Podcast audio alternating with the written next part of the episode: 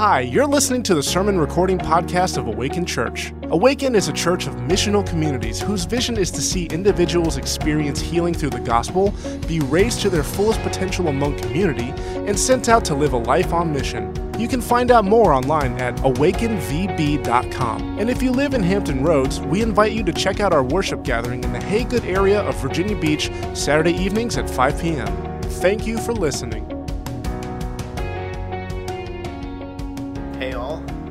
My name's Neil. Uh, I'm excited to get to share with you all today uh, some of the things that I've been thinking about through this uh, Love Over Fear series.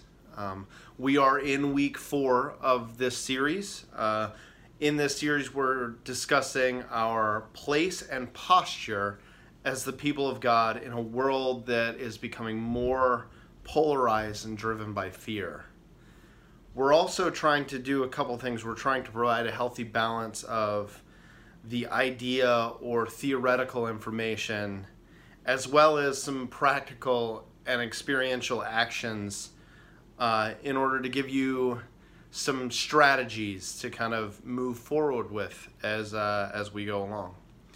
In week one, Jeff introduced a series. He gave us a good foundation explaining the idea around uh, banners, uh, telling us a little bit about scrubs, and um, and how the way of Jesus defies the us versus them uh, enemy making machine.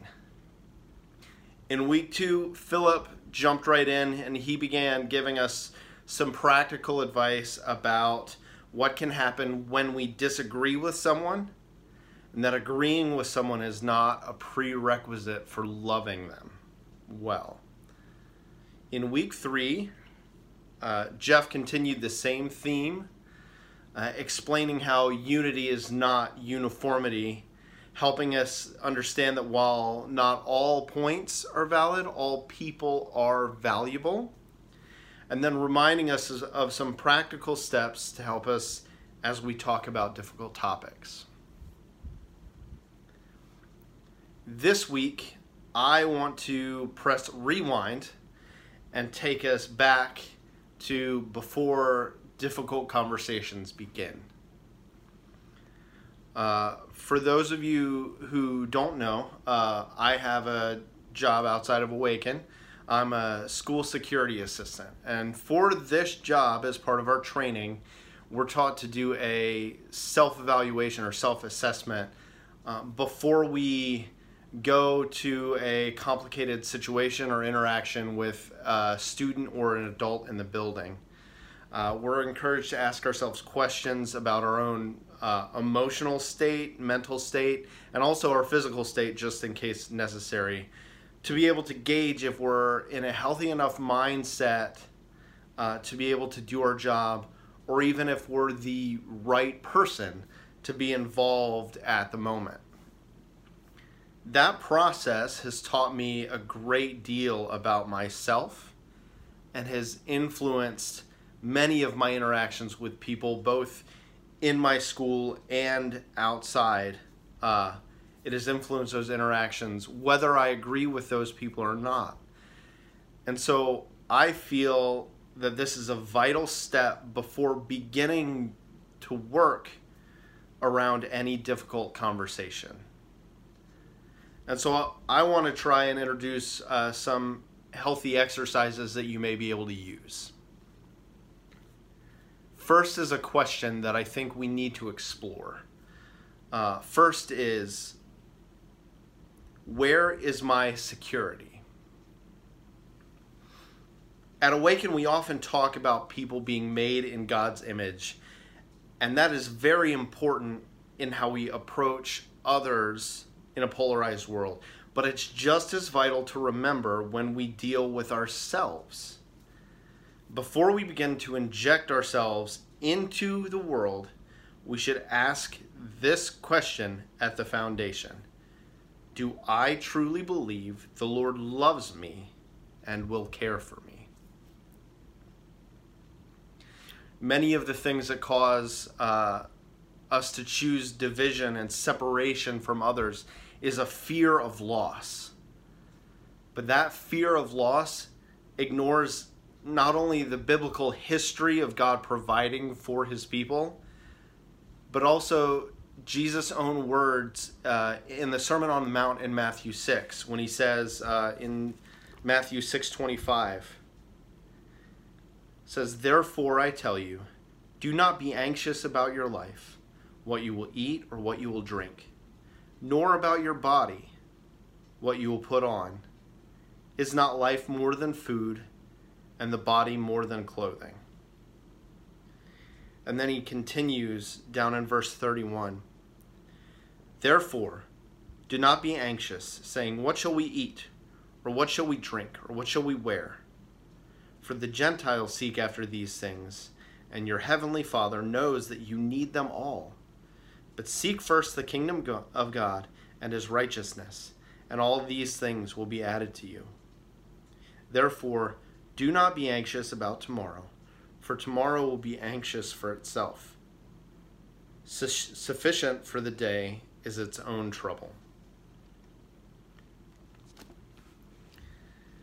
If we can begin to find our security and value in the Lord, we're going to be able to set down the things we fear we'll lose.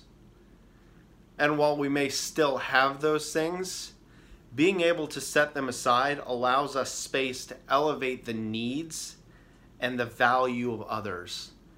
And in the long run, it helps us to serve them better. Second uh, is a, a thought exercise. Uh, I want to call this one Move Toward Your Discomfort. So we know, we all know, there are conversations you'll have or events you'll witness that will be challenging for one reason or another. Those challenges will cause discomfort. They'll often trigger a deep need to protect ourselves and the people and the things that we love. That is a an activation of your fight or flight response, the need to protect by either attacking or running away from uh, one of these events that cause you distress. Now, that fight or flight response is necessary many times in our lives. The ability to make quick judgments about the safety of a situation, very important, will always be relevant. The issue comes when fear has us apply those instincts not to situations of imminent danger but instead to those situations of potential dialogue. When we give in to the fears, we will gather under our banners, try to discredit or disrupt anyone not in our camp, often sacrificing relationships in these conflicts. So before responding to that online thread or engaging in that conversation that personal conversation that you're dreading, you need to take a minute to assess your own ability to have a difficult conversation. So, one of the things I, I practice are these four steps, and you can use them or you can use something else, but I just want to give you something practical that I try and go through. Uh, I'm not always perfect with it. Uh, first, Step one, you need to acknowledge your response. It's important to realize and actively think about this situation is causing me to react with fear. Second, you need to find the source. So once you've acknowledged that you're reacting with fear, you need to break down and ask, what about this situation is causing that reaction? Third, you need to question the motive. So, two questions here. What part of me am I trying to protect through my reaction? Or what part of my self worth am I feeding through my reaction? And as we know, uh, if we're finding our value and our our uh, security in the Lord, there will still be times where we're feeding our egos or, or trying to find our value in other places. And so that's what that question is. What part of my self worth am I feeding through my reaction? And fourth, you need to respond in authenticity. You need to ask the questions Can I bring light and love to this situation? And how? If the answer to can I bring light and love to this situation is a no, you know what your response should be. So, whether you use these exact steps or another process, taking that step back to reflect is a healthy way to give yourself time before you respond, to think of the right thing to say, to remember how you care for people, to remember th- that you're talking to an actual person. But it will give you the time to bring life into those tough situations. And lastly, I think we need to explore before engaging in these conversations, we need to explore the question Does my life reflect God's love for the least? there are many places in the Bible where the people of God are instructed to care for those unable to care for themselves. But for what we're talking about today, I want to look at just one that has been sitting with me for for a while. It's in the Old Testament book of Amos. Uh, and let me give you a little bit of uh, history. The Old Testament book of Amos is a collection of messages that the prophet Amos spoke to the people of Israel. During Amos's time, the people of Israel were divided into two kingdoms the northern kingdom, which was the kingdom of Israel, and the southern kingdom, the kingdom of Judah. The northern kingdom, under its king, was growing in territory and wealth um, and power in the region but at the same time, they were also allowing the worship of idols and injustice over the poor and weak. So God gave Amos a word for the kingdom of Israel to both condemn their misdeeds and also warn them of the eventual capture of their kingdom. There are nine chapters in the book, um, but right in the middle is a passage that has stuck with me. Uh, it's Amos 5 21 through 24. It says, I hate, I despise your feasts, and I take no delight in your solemn assemblies. Even though you offer me your burnt offerings and grain offerings, I will not accept them, and the peace offerings of your fattened animals, I will not look upon them. Take away from me the noise of your songs. To the melody of your harps I will not listen. But let justice roll down like waters, and righteousness like an ever flowing stream. And those were God's words through Amos to the people of Israel. And so, for the people of Israel, the feasts and sacrifices that God was talking about they aren't just religious tradition, but they're the way that they worshiped, related, and communicated with God. And so this is God saying through Amos that without a heart for justice and righteousness, your worship is a performance for yourself, not an act of love for God. I say this because the organized American church of the past few centuries shares more in common with the nation of Israel and Amos than with the church we see in Acts. we often like to put ourselves in the in the underdog shoes, think of ourselves as the Israelites escaping Egypt, or the uh, or David and David and Goliath, and kind of put that around us. But the American church for the past few centuries has seen significant cultural influence, great wealth, and expanding territories. And those things aren't inherently bad if God is the center and the true leader of those things.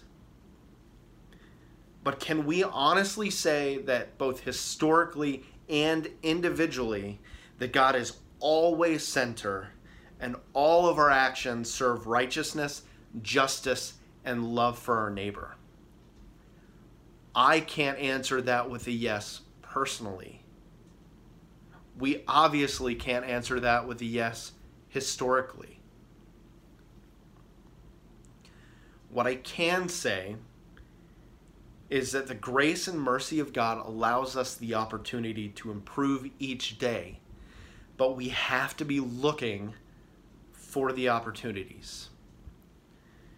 If we refuse to look and bury our heads in our hymn books, as Philip was talking, taking that, taking one side where we just stop looking,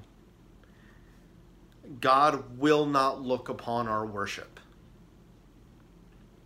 On the other side, if we follow justice and righteousness with so much zeal that we abandon the love for our neighbors, then we are, as First Corinthians uh, says, a noisy gong or a clanging cymbal. So we need to look for ways to show love and care for the weak and poor in our communities, not to save them, but to serve them. And those ways are out there, whether it's joining national movements or helping with soup kitchens or really just making sure that the people in your neighborhood have the things that they need to live. Those opportunities are out there. So hopefully, I've given some practical steps and some things to process. But I also want to give a, a few discussion questions for you when you go to your missional communities. Question one If I were to self assess, would I be in a mental and emotional state that would allow me to healthily engage in difficult conversations? Why or why not?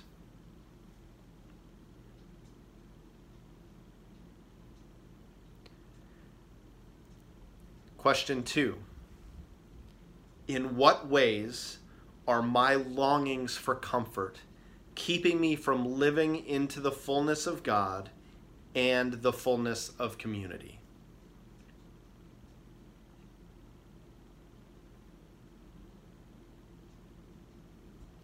Question three What steps will I take to recognize and serve the poor and weak in order to bring righteousness, justice, and love to my community?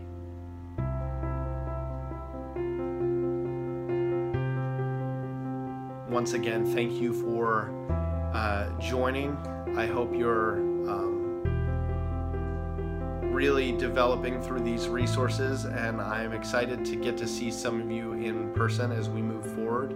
Uh, keep meeting with your missional communities, keep uh, pouring into and loving on each other, and uh, God bless.